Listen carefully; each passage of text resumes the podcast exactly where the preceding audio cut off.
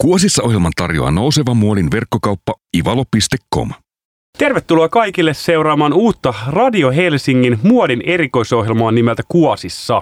Itse olen Matti Lamminsalo, Ivalo muotiverkkokaupan yksi perustajista ja tällä kertaa studiossa meidän kanssa meidän vakiohostina Jenni Rotonen. Moikka. Ja meillä on vieraana tänään Lovia-merkin Outi Korpilaakso. Lovia on tunnettu tämmöisenä eettisenä ja ekologisena vastuullisena brändinä. Ää, kerropa Outi vähän, että miten sä oot aikanaan päätynyt muotisuunnittelijaksi? Joo, moikka vaan kaikille. Tota, siihen ei nyt sinänsä liity mitään semmoista hirveän niin kuin, dramaattista tarinaa. Et lähinnä semmoinen ehkä se äh, tuli luonnostaan siitä, että mun äiti aina ompeli meille lapsena mun, mulle ja mun siskolle vaatteita. Niin ehkä siinä sitten tuli tämmöinen joku tiedostamaton alkusysäys. Ja, ja tästä inspiroituneen aina itse sitten stylasin hienosti kaikkia barbeja ja niillä ne saivat sitten aivan uudet tukka- ja vaateluukit, jotka sitten ehkä myöhemmin eivät ole välttämättä ihan niin kuin saavuttaneet tämmöistä high-end tasoa, kun niitä nyt myöhemmin katsoo, mutta silloin se oli ihanaa. Eli sulla on ikuistettuna näistä Joo, kuvia? kyllä, kyllä. Upeaa, upeaa. Eikö teet joskus vielä jonkun näyttelyn näistä? Joo, joo, mä luulen, että ne voi olla sellaisia reliikkejä. Mutta onko tämä siis tilanne käytännössä, että sulla on niinku ihan siis lapsesta asti ollut tavallaan niinku vaatesuunnittelu tai jonkinlainen tällainen niinku itse käsillä tekeminen niinku lähintä, lähellä sydäntä ja onko se niinku ihan siis niinku tuolta asti ollut sulle kohtuu selvää, että tämä on nyt käytännössä se suunta, niinku, mihin, mihin, mihin haluat mennä ja, ol, ja olet mennytkin? Joo, se niin kuin siitä sitten ikään kuin luonnollisesti vaan kehittyi, että hain sitten, tai koulussa tietysti perustaa että kaikki käsityökurssit, mitä pystyy, ja se käsillä tekeminen on just ollut niin kuin tärkeää, ja, ja semmoinen niin kuin käsillä koskettaminen, ja se, että sä, se niin kuin siinä, kun teet, ä, kun tekee sitä duunia, niin sitten jotain syntyy valmiiksi, ja sen sitten näkee siinä, niin mä luulen, että siihen liittyy paljon sellainen, että mistä saa sitä niin kuin mielihyvää. Ja sitten se on vaan mennyt tosi luonnosta, että sitten mä hain vaan niin kuin vaateteollisuuskouluihin ja pääsin ja sieltä sitten edennyt ja on ollut aika semmoiset niin kuin miettinyt sitten, että niin kuin learn from the best ja mennyt sitä kautta. Ää, missä sä oot siis käynyt tavallaan koulusi? Joo, mä oon siis käynyt ö, entisessä Stadiassa, Kallion tuolla Kukkuloilla, myöhemmin nyky, nykyisin se on siis Metropolia, eli siellä vaatetus- ja vestonomilinjan, että myös tämmöinen kaavoitus ja ompelupuoli on niin kuin tuttu. Mites hyppäsit sä suoraan perustamaan omaa brändiä vai sulla on mun ymmärtääkseni kokemusta myös tämmöisestä kaupallisemmasta suunnittelupuolesta. Niin kerro vähän siitä taustasta ennen kuin sä perustit oman merkin. Joo, mä tota, tosiaan äh, ihan ensimmäiseksi vielä opiskeluaikana niin äh, tein harjoittelun tuonne Ivanalle ja sitten mä jäin sinne tekemään sitten duuneja silleen, että siinä vaiheessa kun Ivana kansainvälistyi, niin tehtiin sitten kolmen assaren kanssa näytöksiä. Eikä tässä kohtaa siis puhutaan varmasti Ivana Helsingistä, jos se ei ole kaikille meidän kuulijoille tuttu. Aivan joo, totta. Ja, tota, eli tosiaan Ivana Helsingillä aloitin tota, niin, harjoittelijana ja siellä sitten jatkoi vähän duunia muutaman vuoden ajan ja sitten mä valmistuin koulusta, niin mä sain sitten paikan Stokkan niin kuin, äh, in-house-brändeistä, eli Stokkal tehtiin silloin noin, olikohan 23 omaa merkkiä, mikä ei välttämättä kaikille ole sille ihan niin kuin Okei. tavallaan selvää, että ne on ollut itse asiassa Su- Suomen suurimpia niin kuin design-studioita siinä vaiheessa. 2009, 2000, vuonna 2009 äh, valmistuin, menin sinne ja sitten mä aloin siellä tehdä sitten niin kuin, kaasastokkaa, eli kodinmerkkiä aluksi, mutta sitten tähtäin oli siinä, että mä pääsin lanseeraamaan omaa uutta merkkiä Stokkalle, semmoista kuin ENY, Eni. Ja se oli sitten se mun niinku semmoinen oppikoulu. Eikä siinä sä käytännössä pääsit suoraan niin tutustumaan siitä, että miten brändi käytännössä luodaan niin nollasta ja mitä osa-alueita ja vaiheita tähän kuuluu ja miten siitä tulee niin toimia. Joo, eli hyvin tämmöinen niinku, tosi just se niinku HC-kaupallinen ote siihen niinku muodin tekemiseen ja sitten kun sitä ennen oli ollut tämä design, vahva design-puolen niinku näkeminen, niin ne on ollut, ne yhdistettynä on niinku ollut tosi isot ja hyvät avaimet siihen, että mitä on sitten itse voinut tehdä. Sulla on ollut aika mieletön tilaisuus, että sä oot päässyt tämmöisen ison kaupan, kaupallisen brändin alla perustamaan ikään kuin melkein kuin oman merkin. Joo. Sä niin kuin harjoitella siellä ennen kuin Joo. sä aloitit oman. Joo, ja sitten toki se, että, että just kun, kun on Stokkalla vaikka designerina, niin sitten sun työparina on brand manager. Ja mulla on käynyt sellainen ihana tuuri, että aina kun mä oon työskennellyt brand managereiden kanssa, niin he on niin kuin ollut ihan sille alansa huippuja, että he on sitten edennyt johtaviin asemiin sen jälkeen silleen, että mulla on ollut aina se niin kuin, tavallaan tosi hyvä ää, niin kuin sparrauskaveri siinä ja sitten niitä mallistoja on tehty yhdessä. Eli siinä, että, että mä tuon niin kuin siihen sen design-puolen ja sitten brand manager tuo aina sen niin kuin kaupallisen talouspuolen. No, minkälaisia oppeja sä sait näistä kokemuksista mukaan siinä vaiheessa, kun sä sitten ryhdyit perustaa sitä omaa merkkiä? Tuleeko mieleen jotain erityistä? No varmasti se niinku semmoinen, öö, että just Ivanan kautta sitä niinku muotiviikkojen ja sitä niinku skenen tuntemusta, sellaisen niinku design-puolen skenen tuntemusta. Ja sitten taas Tokkan puolelta sitä niinku just sitä asiakkaan ymmärrystä, sitä, että vaikka me tehdään sesongittain niitä ihania kausivärejä, tämä on mun lemppari, vaikka tehdään mitä ihania värejä, niin silti asiakas ostaa mustaa. Mutta siellä on pakko olla se inspiraatio, ja, mutta lopulta myyntiluvut kertoo, että 80 prosenttia myydään mustaa. Voisiko sanoa niin, että- tai musta tuntuu, että mä oon huomannut tällaisen ilmiön, että siellä mallistoissa pitää olla niitä semmoisia kreisejä ja värikkäitä juttuja, koska ne on ne, mitkä houkuttelee sen ihmisen ikään kuin sen malliston pariin, mutta sitten se ihminen todennäköisesti kuitenkin ostaa just sen mustan. Joo, just näin. Tämä on niinku tämä. Se on niin kuin houkutuslintu. Joo, nimenomaan. Tämä, tämä on niinku paras oppi, minkä mä oon saanut tähän mennessä. Tai yksi niistä. Mutta se on tosi kiinnostavaa. Ehkä pikkasen sivua noita aiheita, mitä myös tule- tulevaisuudessa käsitellään tässä ohjelmassa lisää, mutta onko toi, tota, niin päteekö toi vaan Suomeen vai onko toi ihan niin globaalistikin? Käsittääkseni teki tällä hetkellä, kumminkin myytte niin kuin, myös Suomen ulkopuolelle. Niin kuin, näkyykö toi esimerkiksi myös ulkomaillakin, että siellä on ihan samalla lailla, että musta, musta ja musta menee. No joo, meidän ainakin myynneistä tällä hetkellä niin on tämä ihan sama kaava.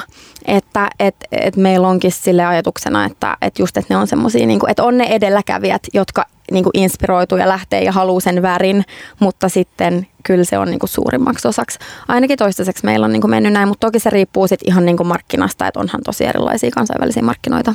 Joo, mutta mut mennään takaisin tuohon ehkä tuohon niin Lovian syntytarinaan, että sanotaan, että okei, oot, niin oot valmistunut koulussa, ollut Ivana Helsingillä ja myymässä Stokkalla nyt niin kun, perustamassa niin kun, täysin uudenlaista brändiä nollista, niin miten tästä sitten tavallaan niin kun, päädyttiin, siinä, päädyttiin pisteeseen, että Lovia, Lovia yksinkertaisesti perustettiin ja mikä oli tavallaan ideologia tässä taustalla? Joo, no sit mulla äh, tuli kyllä sit itsellä tämmönen vahva ideologinen kriisi siitä, että sä teet niinku äh, isoa merkkiä tai teet, niinku, tuotat koko ajan sitä niinku, materiaalia ja kamaa niinku, lisää ja sitten kaikki, mitä muodin niinku, tekeminen tällä hetkellä globaalisti on ja missä ne tekee, että mä en niinku, tiennyt, kuka oikeasti tekee ne mun suunnittelemat tavarat. Ja mulla tuli sitten tosi vahva ideologinen kriisi ja sellainen, että voiko mä oikeasti olla suunnittelija, voiko mä niinku allekirjoittaa tätä, mitä mä teen, koska mä en kuitenkaan itse enää ehkä sit uskonut niihin sertifikaatteihin ja sellaisiin niin kuin ikään kuin alan muodollisiin todistuksiin siitä, että mitä tapahtuu. Ja, ja tota, mun piti sitten ottaa sellainen, itse otin sitten semmoisen puolentoista vuoden vähän huilitauon siinä, että mä niin kuin mietin sitä, että mitä mä voin tehdä, että voiko mä edes jatkaa niin kuin suunnittelijana itse, että onko se niin kuin, mitä meidän maapallolle käy. Ja, ja tota, sitten se mun ainoa ratkaisu, mitä mä tähän, niinku, tai se mitä mä lähdin sitten niinku miettimään, oli, että okei, että jos mä pystyn ö, suunnittelemaan ö, jostain olemassa olevasta materiaalista, joka on jo muille ihmisille roskaa, niin jos mä pystyn antaa sille uuden elämän ja tuottamaan siitä jotain uutta, niin se on mun niinku ainoa ikään kuin tapa, millä mä voin perustella sitä, mitä mä teen. Ja toinen oli sitten tämä niinku eettisyysnäkökulma, että että se, että sen tuotantoketjun täytyy olla täysin läpinäkyvä, joka sitten johti tähän niin kuin DNA-konseptin kehittämiseen. Jutellaan kohta lisää siitä DNA-konseptista vielä, mutta, mutta oliko sulla niin kuin ihan, miten se lähti liikkeelle, että oliko sun helppo löytää tähän sit yhteistyökumppaneita? Ja se, se on pakko sanoa tähän väliin, että, että sekin on niin kuin mielenkiintoista tehdä nimenomaan kierrätysmateriaaleista tuotteita, jotka ei näytä kierrätysmateriaaleista tehdyiltä tuotteilta. Ja mun mielestä siinä Lovi on onnistunut hienosti. Mutta miten, miten lähti liikkeelle tämä näiden yhteistyökumppaneiden metsästys? Um, joo, no tietysti alkuun mä olen siinä sitten yksin näiden ajatusteni kanssa olin silleen, että mulle oli ihan selvää, kun mä olin tätä alaa seurannut, että mä en halua lähteä tekemään suunnittelijana yksin, vaan tarvitaan se kaupallinen tiimi ja se niin kuin pari, pari ekstra jengiä siihen, että saadaan niin kuin oikeasti tehtyä brändi. Tuosta ehkä täytyy niin kuin, tavallaan tästä niin kuin, vierestä tätä niin kuin, kehitystä katsoen, niin täytyy kyllä sanoa, että toi on ehkä ollut niin kuin, yksi toista niin kuin, todella kovista ja hienoista asioista, mitä tavallaan säkin olet niin kohtuu aikaisin ymmärtänyt just se, että okei, että kannattaa ehkä olla se, niin se business, businesspuolen henkilö ja erikseen se suunnittelija henkilö, että ainakin itsellä niin kuin, lähestulkoon kaikki niin kuin menestyvät nuoret nousevat muotibrändit, niin tavallaan ainakin kaikista näissä niin näkyy tämä sama asia, että on nämä niin puolet eriteltynä. Mutta joo, jatka vaan ja sitten sä niin käytännössä löysit tämän tyylistä henkilöä. Joo, eli, eli sitten niin kun, mm, ihan aluksi äh, mä itse asiassa menin sitten sattumien kautta Aalto-yliopiston yrittäjyyskurssille ja siellä sitten tapasin Anniina Mustalahden, ja hän on, tota, niin, niin, hänellä on journalistitausta ja tekee tiedä, tämmöistä niin kuin, ö, eettistä viestintää. Ja sitten Anniinan kanssa meillä klikkasi tosi hyvin ja oltiin sillä, että ei vitsi, että nyt lähdetään kehittämään tätä DNA-konseptia, hän dikkasi mun ajatuksista. Ja sitten Tiina Kososen tunsin sitten tuolta niin kuin, ö, Ivan ajoilta ja hän on sitten niin kuin kaupallisen puolen ja markkinoinnin niin kuin osaaja, niin siitä lähdettiin, eli tämä oli tämä meidän perustajajengi, joka sitten lähti luomaan Loviaa silloin ää, 2014. Ja nyt sitten me ollaan, tota, ää, nyt meillä on sitten lisää tyyppejä messissä ja ollaan saatu remmiin sitten lisää vahvistusta. Kuinka monta teitä on tällä hetkellä tekemässä Loviaa? Eli meitä on nyt viisi henkeä. Meillä on tota, niin, niin, toimarina Anna Lehtola ja sitten PRS vastaa Ada Aadeli ja sitten mä teen siis suunnittelen hommaa ja katson vähän meidän näitä brändi-imago-asioita ja näin poispäin ja pari muuta. Aika paljon on sellaisia brändejä, missä se suunnittelija on myös se siinä vetovastuussa siitä koko yrityksestä. Niin onko sun ollut helppo tai vaikea antaa sitä vastuuta sitten näille muille, muille henkilöille tässä projektin taustalla, kun se on kuitenkin ikään kuin sun semmoisesta omasta intohimosta lähtenyt se brändi liikkeelle? Joo, toi on hyvä kysymys ja se on tosiaan kyllä ihan oma matkansa, että, että aluksi mä oon ollut itse ainoa, joka tekee sataprosessisesti, niin se on totta kai, kun se kaikki niin kuin on lähtöisin musta ja tavallaan kaikki mitä tapahtuu on se, että se niin kuin on ikään kuin minun määrittelemää tietyllä tavalla ja, ja toki niin kuin kaikki tekee siis yhdessä, mutta kuitenkin, että se on semmoinen, siinä on selkeä niin kuin se lähtöpiste. Mutta sitten meillä tapahtui just isompia tiimimuutoksia tuossa niin kuin viime syksyllä, jolloin niin kuin silloinen toimari Tiina ää, väistyi ja sitten tuli niin kuin Anna Lehtolan Anna tuohon meille toimariksi. Hänellä on sitten niinku kauppiskova, tai, tai ante, anteeksi siis tota, ruots, ruotsinkielinen kauppis, eli toi hankkeen, hankkeen joo, sorry, niin hankkeen tausta. Ja, ja tota, sitten Ada tuli ähm, siihen ja meillä on nyt tosiaan viisi tyyppiä, niin on ollut, siis tämä on ihan oma prosessi, niin kuin ollut nyt uudella tavalla jakaa se oma visio ja se maailma, että nyt me ollaan niin kuin, mä oon joutunut tällaisen johtajuuskoulutukseen tästä tai kouluun tässä samalla, että miten jaetaan sitä inspiraatioa, sitä niin kuin informaatiota sellaisilla tasoilla näihin erilaisiin kanaviin, että mitä kukakin tekee tai sosiaalisen median markkinointi, eli Anni Ruut tekee meillä sosiaalisen median niin kuin, tai some, ähm, creative directorina siinä, niin se on ollut kyllä tosi kiinnostavaa, mutta ihan mahtavaa ja, ja on ollut kyllä niin kuin, meillä on tosi mahtava tiimi. Ja, mutta on ollut siis itselle kyllä hieno koulu. Ja varmaan mm. siinä pääsee myös itse sitten oppimaan niiltä muilta oman alansa ammattilaisilta. Joo, että, että siinä kaikki oppii kaikilta Kyllä, vähän. joo, ehdottomasti. Ja kyllä tämä kuulostaa viisaalta, että ainakin itse sillä, jos mietin, niin kun, miten itse tykkään kasata organisaatioita, niin lähtökohta on se, että etsi niin kun, itsesi viisaampia ihmisiä, ihmisiä kyllä. niihin osa-alueisiin, mitä pitäisi tehdä ja anna niille niin kun, päätäntävastuu, mutta myös niin kun, tulosvastuu. Että sanotaan, että jos joku on kyllä. hyvä somessa, niin se voi tehdä sitä sillä tyylillä, kun haluaa, mutta sen pitää myös pystyä perustelemaan, että tästä on jotain hyötyä tälle. Kyllä. Tosiaan tällä, tässä kohtaa studiossa Matti ja Jenni ja vieraanamme on tota, niin Outi Lovialla ja tullaan hetken päästä takaisin ja kuunnellaan, kuunnellaan tähän väliin Bonono, Bonobo Kerala. Kuosissa ohjelman tarjoaa nouseva muodin verkkokauppa ivalo.com. Kuuntelut Kuosissa ohjelmaa ja täällä on studiossa Matti ja Jenni ja meidän vieraana on Loviamerkin Outi Korpilaakso. Ää, kysytään tähän väliin, että millaista muotisuunnittelijan työhön käytännössä on? Mä luulen, että tosi monia kuulijoita kiinnostaa, että millainen on muotisuunnittelijan peruspäivä? Mitä siinä, millä silloin tapahtuu? Joo, mä herään aamulla ja juon skumppaa ja sitten mulla alkaa semmoinen Forrestermainen hetki, kun mä maalailen ainoastaan mun vesiväreillä luonnoksia. Ei, ei todellakaan. tota, uh, joo, no sitten varsinkin mulla, kun mä oon myös yrittäjä ää, niin, ja suunnittelija, yrityksen perustaja, niin tota, mullahan tämä on hyvin moninaista. Eli siis suurin, välillä tuntuu, että suurin osa ajasta menee roudaamiseen, eli tavaroiden tai materiaali tai, tai mitä ikinä.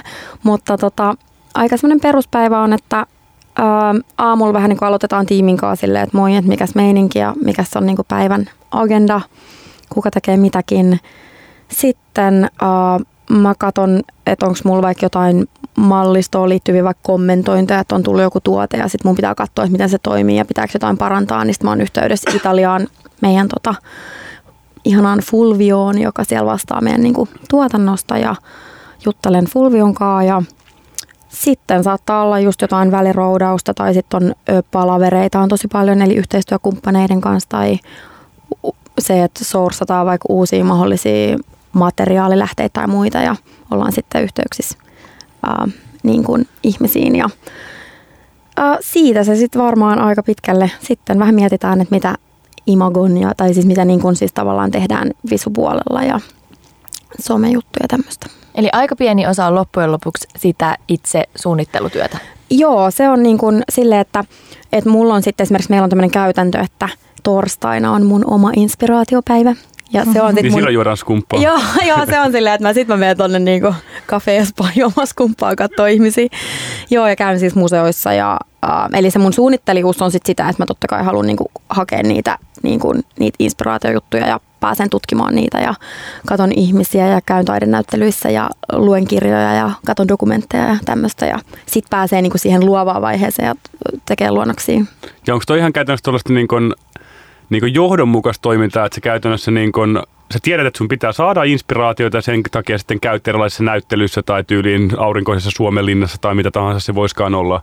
olla tota, niin, onko se mitään niin kuin, tiettyjä asioita, mitkä niin kuin inspiroi sua tai mihin sä haet näissä sun designeissa niin kuin, vaikutteita? Joo, eli, eli tietty just tällä, niin kuin, mitä tekee tässä hetkessä tai käy niin kuin näyttelyssä muuta, niin se on sitä, että sä seuraat sitä aikaa ja siis se, että totta kai ne kiinnostaa se, että kaikki se, mitä muilla on sanottavaa tässä hetkessä ja näin, niin sehän on tosi kiinnostavaa. Ja sitten sitten taas on se toinen puoli, mistä mä haen inspiraatio, että mä saatan lähteä meidän mökille tai vaeltaa, että se luonto on ihan alun perinkin ollut se mun niin kuin inspiraation juuri ja meidän suomalaiset mytologiat, niin kuin Kalevala, ja niissä on tosi vahva se meidän metsäsuomalaisuus, metsäsuomalaisten niin kuin vanhat perinteet, niin se on mun se sellainen, mitä mä haluan tutkia tosi paljon, ja, ja että Karjalasta tulevat perinteet, mä oon, mun sukujuuret on siis Kainuusta, niin siellä se luonto vaikuttaa kaikkeen, mulla pitää olla aikaa ajatella ja se antaa mulle sen niin kuin mun universumin missä mä hengitän ja elän. Ja se, että se mitä duunia mä teen, niin on sen takia, että mä haluan niin kuin antaa sille luonnolle takaisin. Ja mä koen, että koska ihminen on osa luontoa, me ei pärjättäisi ilman luontoa, niin meidän täytyy myös löytää ne keinot pitää siitä huolta ja, ja niin kuin olla ihmisiksi tässä maailmassa. Teillä on tavallaan hirveän johdonmukainen tämä brändin ajatus, että, että toi luonto näkyy myös siinä suunnittelufilosofiassa. Joo te teette siis noista kierrätysmateriaalista. Mistä te saatte sen kaiken materiaalin? Niin jos nyt joku ei tosiaan ole vielä Lovian laukkujen kanssa tuttu, niin Lovia tekee siis todella kauniita vastuullisista materiaaleista ja vastuullisesti valmistettuja nahkalaukkuja. Tai se on ainakin teidän pää, pääkategoria. Joo. Ja, ja tosiaan tällä täysin läpinäkyvällä konseptilla, niin Kyllä. se on toinen osa ideologiaa. Meidän materiaalit tulee siis, meidän päämateriaali on ö, designhuonekalujen ylijäämämateriaali, joka tällä hetkellä sorsataan iskulta ja sitten interfaceilta, eli tämmöisiä isoja huonekalu teollisuuden tekijöitä ja heillä jää sitten tätä nahkajätettä, kun he leikkaa isoja paloja sohviin, tuoleihin, niin siitä jää sit sen kokoista palaa, että me saadaan itse asiassa hyödynnettyä sitä aika hyvin sitten meidän näissä pienemmissä laukkutuotteissa. Ja me ollaan sitten kehitetty tätä yhteistyötä ihan sitä alusta asti, että tällaista ei ole ollut. Tämä on heille siis ongelmajätettä. Eli me ollaan sitten, ratkotaan tässä sitä asiaa, että sitä ongelmajätettä tulisi niin kuin mahdollisimman vähän ja me saataisiin hyödynnettyä sitä mahdollisimman paljon. Ja tämä on meidän niin kuin päämateriaali. Ja sitten meillä on muita materiaaleja, kuten lohennahka ja kalannahkat, jotka tulee ruokateollisuuden ylijäämänä. Ja Islannissa on yksi ihan huikea tehdas, joka sitten pystyy tästä ää, Skandinaavian ja Eurooppaan tulevasta kala, kalateollisuuden jätteistä tuottamaan sitten tämän nahkan tämmöiseksi käytettäväksi materiaaliksi. Ja sitten käytetään myös hirven nahkaa, joka tulee Suomesta pääosin, jonkun verran Ruotsista. Eli kun on tämmöinen asia laissa kuin kannanhoidollinen metsästys, niin kävi ilmi, tämä on mulle niinku tuttu taas tuolta Kainuun suunnalta, että kun mun sukulaiset metsästää, ja sitten mä rupesin miettimään, että mitä näille tapahtuu näille nahkoille. Ja suurin osa niitä menee siis mutakuoppaan tai hiekkamonttuun. Ja sitten mä olin ihan silleen, että mitä ihmettä, että eihän tämä nyt näin voi mennä, että miksei tälle tehdä mitään. Ja sitten kävi ilmi, että Kokkolassa on yk, ö, Kokkolan nahka, niminen tehdas, joka pystyy sitten hyödyntämään, ja he, he on niin kuin lähteneet kehittämään tätä hirven nahkan niin kuin sitä keräämistä näitä metsästäjiltä ja sitten sen tuottamista ää, niin kuin käytettävään, muodin, muotiteollisuuden käytettävään muotoon ja heidän kanssa tehdään yhteistyötä. Eli sitä kautta sitten saatiin myös hirveä hyötykäyttöön.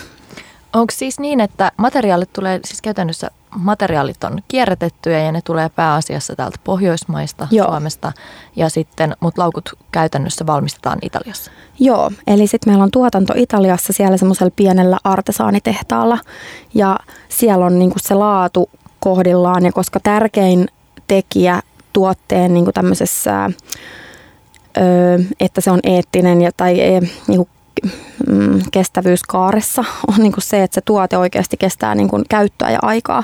Eli mikä tahansa, tai siis sille, että äm, jos se tuote ei kestä, niin silloin se on niin kuin ikään kuin äm, epäeettinen joka tapauksessa, koska sitä tuotantoa menee resursseja ja näin. Mutta se, että sä pystyt takaamaan sen, ja varsinkin kun me tehdään tällaisista materiaaleista, jotka on niin kuin ylijäämämateriaali, kierrätysmateriaalia, niin me halutaan tietenkin, että se lopputulos on niin kuin elegantti ja niin kuin todella upea ja sellainen niin kuin todella laadukas, koska se on se twisti, mitä mä itse niin kuin, äh, haluan niin kuin siinä just tehdä, että se ei näytä äh, tai se lopputulos ja malli on, ja design on sitten niin tosi korkealuokkaista. No, Tämä onkin just mun mielestä se Lovian mielenkiintoinen näkökulma, että, että ne laukut oikeasti on todella laadukkaita, tämmöisiä niin luksuslaatuisia laukkuja, eikä näytä semmoiselta käsityöprojektilta niin kuin ehkä osa noista, tai että ihmisten mielikuvat ehkä tämmöisestä kierrätysmuodista monesti on edelleenkin sellaisia vähän, vähän niin kuin kotikutosen näköisiä. Kerro vähän lisää tästä teidän DNA-konseptista. Mikä Joo. Sen, mikä sen niin kuin pointti on ja mistä, mistä siinä on kyse? Joo, eli tota, meidän jokaisella tuotteella, jokaisella laukulla on tämmöinen oma DNA, ihan siis yksilöllinen DNA. Ja sitten meillä on nettiarkisto meidän nettisivuilla, mistä sä näet, eli sä voit syöttää sen äh, koodin sinne, tai sä näet tämän koodin myös nettikaupasta jokaisesta tuotteesta. Ja tämä koodin kertoo sulle, avaa siis tällaisen niin kuin, ähm, pääset näkemään, että kuka on tehnyt, missä on tehnyt, mistä se materiaali on tullut, kuka sen on tehnyt. Ja kaikesta tästä informaatiosta on niin kuin, ä, artikkelit ja sulle tuodaan sen läpinäkyväksi se koko tuotantoketju. Eikä tarkoittaako tämä käytännössä, että mä silloin kuluttajana tiedän tasan tarkkaan, niin kun, miten se nimenomaan juuri minulla oleva laukku on valmistettu missäkin nah- nahoista, keneltä ne on tullut. Ja sieltä voi olla vaikka, vaikka se olisi sama laukku, niin tavallaan voi olla tä- pikkasen erilaisia niin eriä vaikka iskulta tullut tai näet, näet, näet kaiken tämän sieltä. Niin kun. Joo, eli jos joku pienikin yksityiskohta, vaikka se laukku näyttäisi niin kuin – samalta ikään kuin ulospäin, mutta meillä tulee joku eri erä, missä vaihtuu just vaikka nahkan toimittaja tai, tai metalliosan toimittaja tai näin poispäin, niin silloin sillä ö, koko tuotan, tuotannolla on se oma DNA-koodi, josta sä näet juurikin sen okay. tuotannon ja yksilön DNA-koodin. Aika hauskaa. Jokaisella tuotteella on vähän niin kuin oma henkilökohtainen tarinansa. Joo, kyllä. Yksilöllinen tarinansa. Joo. No miten sitten, tota, miten sä näet, että että mitä niin kuin luksus tarkoittaa sulla? No mulle se on niin kuin, mun ajatuksissa on semmoinen new luxury. Että mä oon niin kuin, mun mielestä semmoinen niin kuin, vähän niin kuin perinteinen pömpöösi luksus on vähän silleen niin kuin pasee, että se, niin kuin se perustuu vaan siihen, että joku näyttää hienolta ja on kallista ja sitten ei oikeastaan niin kuin, ei tavallaan that's it. Ja, ja siis onhan se niin kuin, onhan makeen näköistä kamaa, mutta sitten se new luxury, mulle se on just sitä, että siellä on niin kuin taustalla se, että luonto on otettu huomioon ihmiset, ne ketkä tekee sitä tuotetta on otettu huomioon, se asiakas on otettu huomioon, se, että hänelle asiakkaalle kerrotaan avoimesti, että mistä tämä tulee. Me uskotaan siihen, että se luo sitä lisäarvoa ja se, että oikeasti kehitetään ratkaisuja, jotka on korkealuokkaisia ja äh, korkealuokkaisia, niillä pystytään niin kuin myös tuottamaan hyvää tälle maailmalle. No miten sä ajattelet, että miten tuolla maailmalla tämmöiset isot merkit, miten ne voisi olla vastuullisempia tai läpinäkyvämpiä, koska tällä hetkellähän ehkä tämmöinen luksus on tietyllä tavalla ainakin joidenkin brändien kohdalla kärsinyt pientä inflaatiota just siitä syystä, että, että ei enää voida olla oikein varmoja, että onko ne tuotteet oikeasti tehty sellaisissa olosuhteissa, jotka esimerkiksi on vastuullisia. Että hintalappu saattaa olla mitä vaan, mutta se ei ole vielä, tai se ei tänä päivänä ole enää laadun tae. Niin miten sä niin kuin näen, että äh, miten nämä isot luksus- ja kansainväliset isot brändit voisi tehdä paremmin? No siinkin on, niin kuin, että jos miettii just tätä perinteisluksusta, niin nehän on lähtenyt vaikka siitä, niin kuin tämmöinen, että Pariisissa on ollut käsityöateljeita, designereita, jotka on lähtenyt ateljeesta tekemään tuotteita ja ne on ollut hienoja, ne on ollut tosi arvokkaasti tehtyjä ja kalliita ja sitten ihmiset on pitänyt niitä kauan, niin kuin vaikka joku Chanel tai Dior ja näin poispäin. Ja se on ollut se niin kuin alkujuuri siitä, mitä he, mistä nämä on lähtenyt nämä perinteiset luksusmerkit. Niin ehkä se olisi vaan se, että oikeasti palattaisiin sinne juurille ja katsottaisiin sitä, että mikä tästä teki sitä luksusta ja sitten heidän pitäisi vaan rohkeasti niin kuin lähteä katsoa sitä tuotantoprosessia ja sitä niin kuin ihmistä ja kuluttajan muuttunutta arvomaailmaa ja vastata siihen. Et se on kova homma, mutta mä toivon, että se tapahtuu. Niin ainakin jos itse tuota, niin tilannetta miettii, tulee niin globaalin muotitalouden niin kuin näkökulmasta, niin kyllähän mä itse näen asiaa, että se aika paljon pitäisi lähteä sieltä kuluttajista. Että, että sanotaan, että jos niin kuluttajat on valmiita ostamaan luksuslaukkuja, jotka on muulta osin tehty tyyliin halpatyövoimalla Kiinassa, mutta vika joku nappi laitettu Italiassa ja siinä on saatu se Made in Italy tarra, niin ehkä nimenomaan se, että markkinoille tulee just enemmän tällaisia Lovian kaltaisia läpinäkyviä toimijoita, mitkä nimenomaan kertoo siitä, että, niin kuin, että sun kannattaa oikeasti tietää vähän laajemminkin tästä, että mä näen, että et, et, et kun sä oot kuluttajapuoltahan se pitää jossain määrin lähteä, koska minkä takia muuten joku miljardeja takova iso, iso luksusfirma muuttaisi toimintaansa, ellei se kuluttaja sitä haluaisi. No se on ehdottomasti totta, mutta mä näen, että mun mielestä se vastuu on kaikilla, että ei sitä voi sälyttää kuluttajalle sitä vastuuta siitä, että, että niin kuin, koska ihmiset on aina kiinnostuneita edullisista tuotteista, mutta mun mielestä myös brändien pitää kantaa vastuu.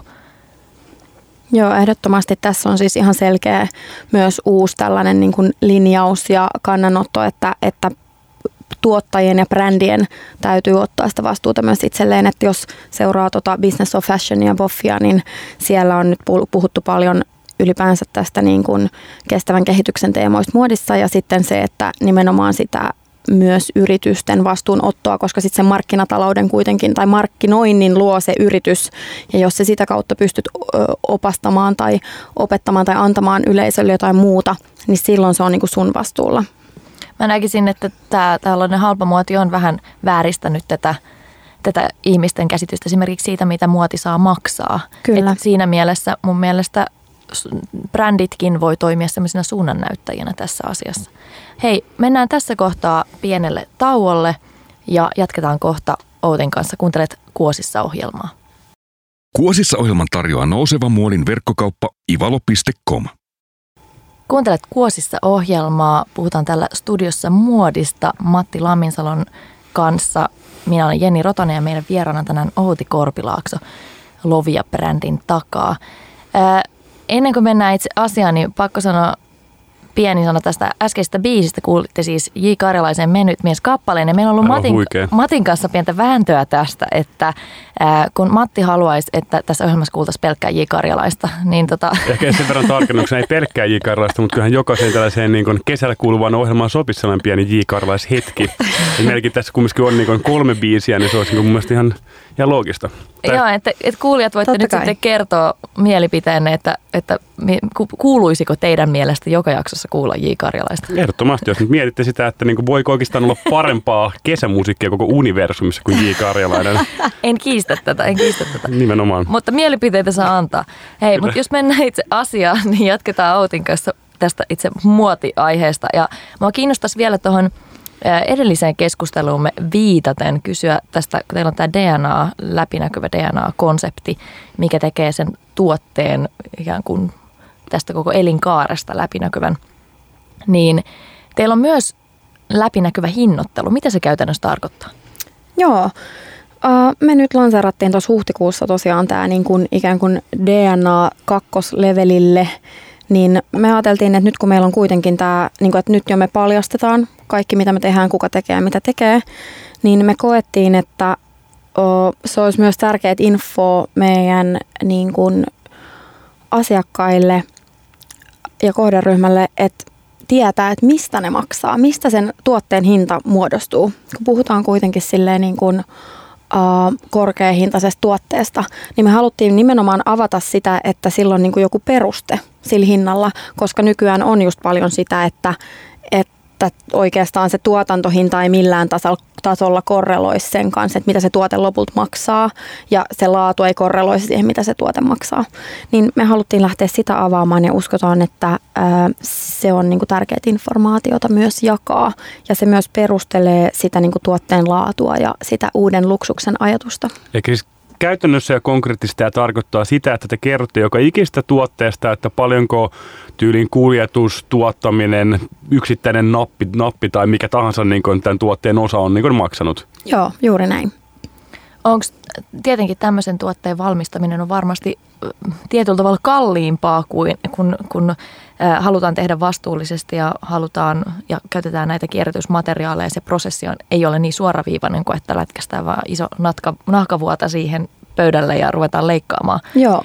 Niin onko tämä vaikuttanut tämä läpinäkyvyysprojekti, mikä te, tai tämä läpinäkyvyyskonsepti, minkä te olette ottanut tähän hinnoitteluun, niin onko se vaikuttanut niihin hintoihin sillä, että onko, onko hinnat noussut tai laskenut tai jotakin tällaista? Joo, eli nyt tässä samalla, kun me julkaistiin tämä, niin julkaistiin myös se, että me ollaan niin kuin, ö, ikään kuin otettu meidän jälleenmyyjät pois, tämmöiset niin perinteiset jälleenmyyjät. Ja, ja se oli just niin kuin tärkeä osa tätä sen takia, että, että perinteisesti kun myydään B2B hinnalla tuotteita, niin sitten jälleenmyyjät haluaa laittaa siihen sen niin kuin kolmosen viiva kutosen kerrointa, joka muodostaa sitten sen niin kuin meidän tuotteen lopullisen hinnan. Ja tähän me ei pystytty vaikuttaa. Niin me haluttiin sitten, että tämäkin tulisi meidän omiin käsiin.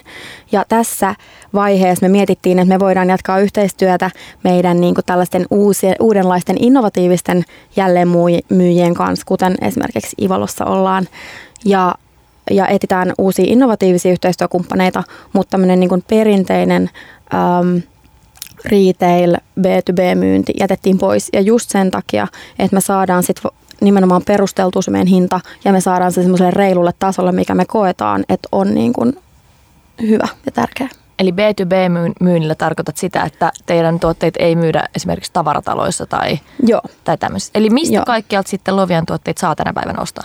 Eli tällä hetkellä äh, me ollaan niin kuin panostettu tähän meidän omaan nettikauppaan ja siihen direct to consumer myyntiin ja sitten on, meillä on toki näitä just tämmöisiä uudella tavalla ajattelevia jälleenmyyjiä, kuten sitten Ivalo, VKSilla myydään, koska he on taas täysin keskittynyt siihen niin kuin, mm, kestävän kehityksen näkökulmaan. Ja, ja VKS on siis verkkokauppa myös. Joo, kyllä. on myös verkkokauppa. Joo. Hei, jos hypätään vielä vähän tuohon suunnitteluprosessiin. Mua kiinnostaa jotenkin tosi paljon se, kun sä suunnittelet laukkuja.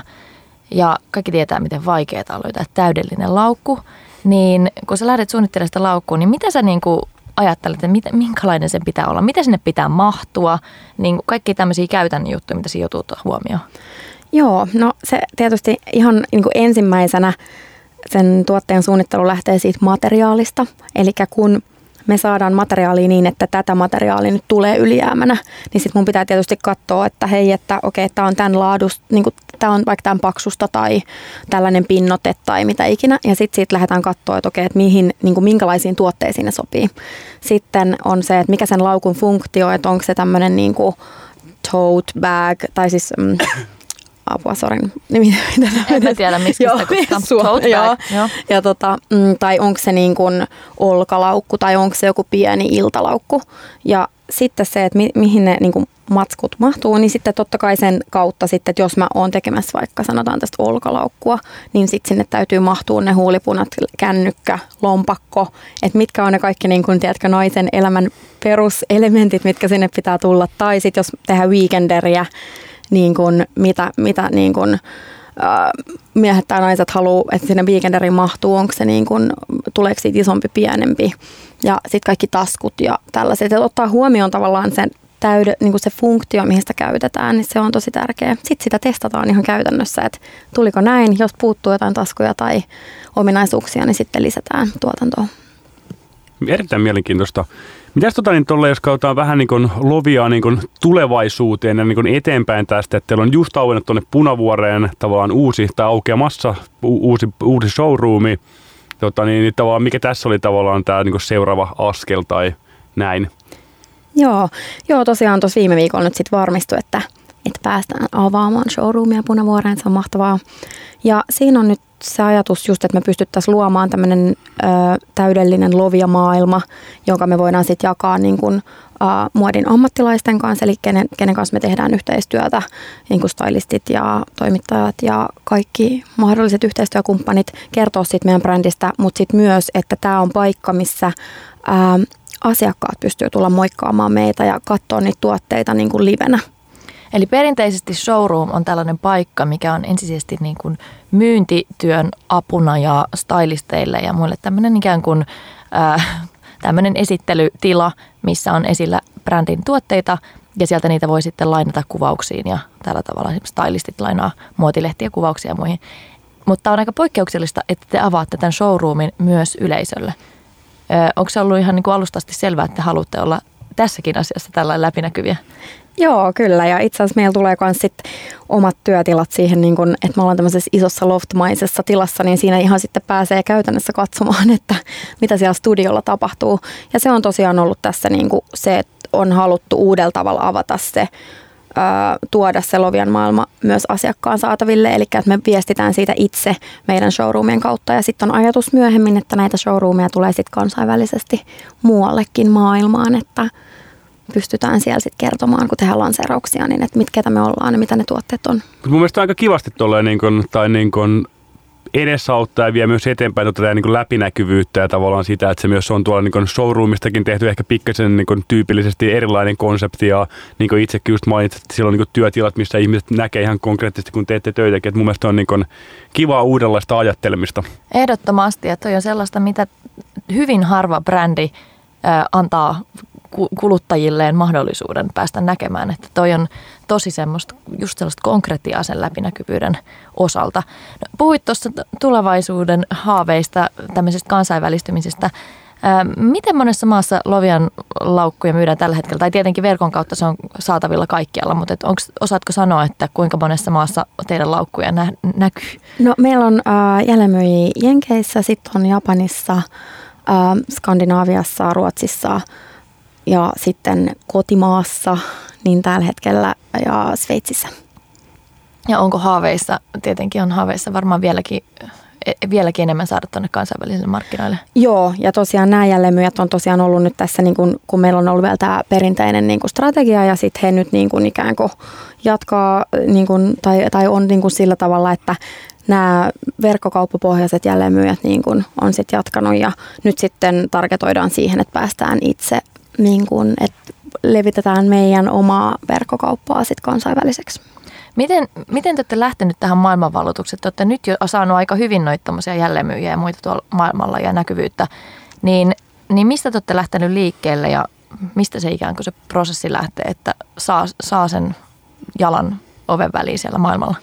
Joo, me ollaan oltu tämmöisessä mukana tämmöisessä ää, niin kuin, Business Finlandin tämmöisessä kansainvälistymisohjelmassa, missä on itse asiassa aika moni suomalainen brändi mukana ja sitten sitä kautta tehdään erilaisia projekteja ja vientiprojekteja ja messuprojekteja.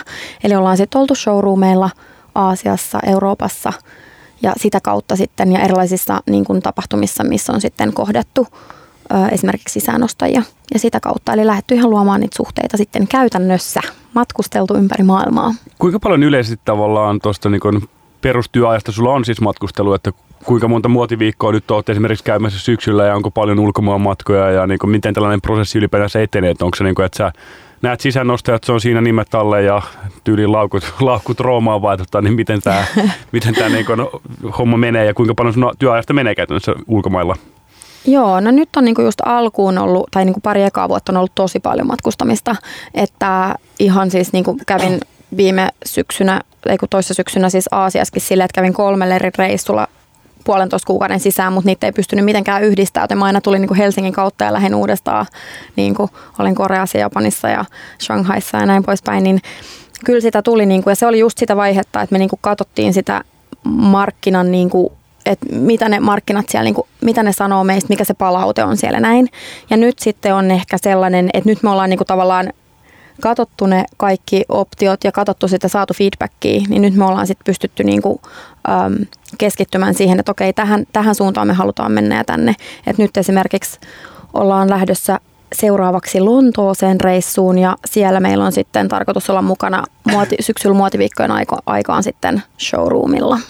Ja sieltä päin sitten lähdetään tekemään Lontoon juttuja. Kuinka tärkeää brändille on olla mukana nimenomaan siellä isoilla muotiviikoilla? Hmm, toi on vähän vaikea kysymys, kun se on, se on just tämä, mitä tässä niin kuin ikään kuin kaikki vähän niin kuin pohtivat, että mikä on se oikea paikka aina ja onko ne messut vai onko ne showroomit vai onko se näytös vai mitä ikinä onkaan. Että se tosi, toki riippuu tosi paljon siitä, että mikä se sun fokus on ja mitä sä haluat tehdä. Mutta on se sillä tavalla tärkeää, että jos sä haluat, riippuu just haluatko tavoittaa ostoja vai pressiä, mediaa, vaikuttajia, niin kyllä se niin kun sillä on kuitenkin tämmöinen vielä status, että sitten sitä kautta kaikki ensinnäkin kokoontuu silloin sinne mm. paikalle, joten se on helppo niin kun, äm, alusta tavoittaa ihmisiä juuri silloin. Pääset keskustelemaan ihmisten kanssa, jotka ei välttämättä muuten olisi paikalla. Joo, tota, niin miten totta, niin sitten nyt näet, kun kumminkin olet paljon kiertänyt näissä eri muotiviikoilla, että onko niissä käytännössä samanlaista niin kuin glamorea ja fiilistä, että jos mietin vaikka niin omalta kohdalta, niin, niin kuin just Eko kertoo, kun kävi vaikka jossain Kööpenhaminan tai Lontoon muotiviikolla, on niin kuin aivan huikeita, saat koko ajan fiiliksissä, mutta esimerkiksi nyt kun noihin menee, niin kyllähän ne niin kuin loppupeleissä aika rankkaa, rankkoja työmatkoja on, että saat käytännössä vedät niin kuin aamusta iltaan, illasta aamuun ja koko ajan pitää olla skarppina ja neuvottelu päällä ja pitää pystyä vastaamaan joka tilanteeseen ja kaikki on suunniteltu minuuttiaikataulullisesti, niin onko nämä sulle niin kuin käydä puhtaasti työmatkoja vai saako niistä vielä sellaista niin tosi kivaa fiilistä, että tämän takia mä halusin suunnittelijaksi? Äh, joo, se on just, tota, ei, ei ole mitään semmoisia niinku, että ne on tosi niin kuin aikataulutettuja päiviä ja tosi rankkoja päiviä. Ja sitten meillä on onneksi niin kuin, sitten Ada hoitaa paljon meillä nyt tuota matkustamista sitten tällaista, jotka on niin kuin suoraan tai, tai liittyy niin kuin suoraan hänen PR- tai myyntiduuneihin. Ja just, että uh, se on se on kovaa duunia ja sitten jos haluaa siihen jotain inspiraatio- tai hengähdystaukoa, niin sitten pitää varata ekstra päiviä. Mutta totta kai sitten on hauskoja bileitä ja muuta, mutta se on tosiaan kellon ympäri se duunin tekeminen siinä vaiheessa. Että. On, että oli musta itsekin olisi hauskaa, kun miettii, että ihmiset miettii, no sinne ne muotibrändit lähti muotiviikoille niin hengailemaan, mutta onhan se, niin kuin, se on niin sitä niin kivenkovaa duuni, missä sun pitää koko ajan niin painaa siellä ja niin kuin, että Kyllä. Niin kuin vaikka ehkä jokunen skumppalasi otetaankin, niin tavallaan aika, ka- aika kaukana se on siitä niin vaahtokarkeasta ja karamelleista tyyliin se meininki, että niin raadollista työtä. Kyllä, ja sitten kun sä roodaat sitä viittä matkalaukkua, missä sun koko mallisto on siellä esille, koska sitten sä laitat ne esille, teet ne presentaatiot ja muut, niin Voitaisiin tota, niin ennen tota, niin, Outin valitsemaa niin viimeistä kipaletta voitaisiin ottaa tähän vielä niin kuin, muutama nopea kysymys. Niin kuin itse ainakin kiinnostaisi tietää se, että niin kuin, missä näet, että sanotaan Lovia on vaikka viiden tai kymmenen vuoden päästä, että onko se tähän liittyen niin kuin, tavoitteita, visioita? Joo, totta kai me halutaan olla sille kansainvälisesti tunnistettu kestävän niin kuin, luksuksen merkki. Että se on ihan selkeä semmoinen tavoite. Ja sitten meillä on siihen stepit, että ensin Lontoa ja sitten en vielä paljasta muuta, mutta eteenpäin, että mitä kautta mennään. Joo, joo. Kun tuossa on kuitenkin tar- tärkeää ja tarkkaa on se, että niin tietää mihin suuntaan haluaa, niin sinne on huomattavasti helpompi Kyllä. silloin päästä. Kyllä. Koet sä, että olette nyt jo onnistunut jotenkin parantamaan muotimaailmaa omalla osuudellanne? No kyllä mä kokisin näin, että me tosiaan ihan pioneerina lähdettiin tätä tekemään ja kukaan ei ollut tehnyt vastaavaa aikaisemmin, että on ollut kyllä ihan niin kuin tosi huikea reissu tehdä tätä hommaa ja on ollut vaikeaa ja ihanaa ja helppoa, mutta ollaan mielestäni olemme onnistuneet jo vaikuttamaan ja siitä, että jos joku ihminen meistä on jo kuullut, niin ehkä sitten se herättää ajatuksia. Hei, todella hienoa Outi. Kiitos, että olit meidän vieraana tänään, kuuntelet Kuosissa ohjelmaa ja nyt saat Outi vielä valita meille biisin ja kerro, minkä valitsit ja miksi. Yes, eli mä haluaisin soittaa Color, Doro, Color Dolorin Revolution, mikä on musta ihan mahtava biisi ja kannustaa semmoiseen hyvään äh, vallankumoukseen. Ja mä koen, että me ollaan niin muodin aktivisteja ja halutaan viedä tämmöistä hyvää moodia eteenpäin ja uutta tekemistä. Loistavaa. Tämä kuulostaa oikein hyvältä. Tota, niin kiitos paljon Outi, Outi Lovialta, että olit meidän vieraana ja oikein kaikkea hyvää ja menestystä teille. Kiitos. Kuosissa ohjelman tarjoaa nouseva muodin verkkokauppa ivalo.com.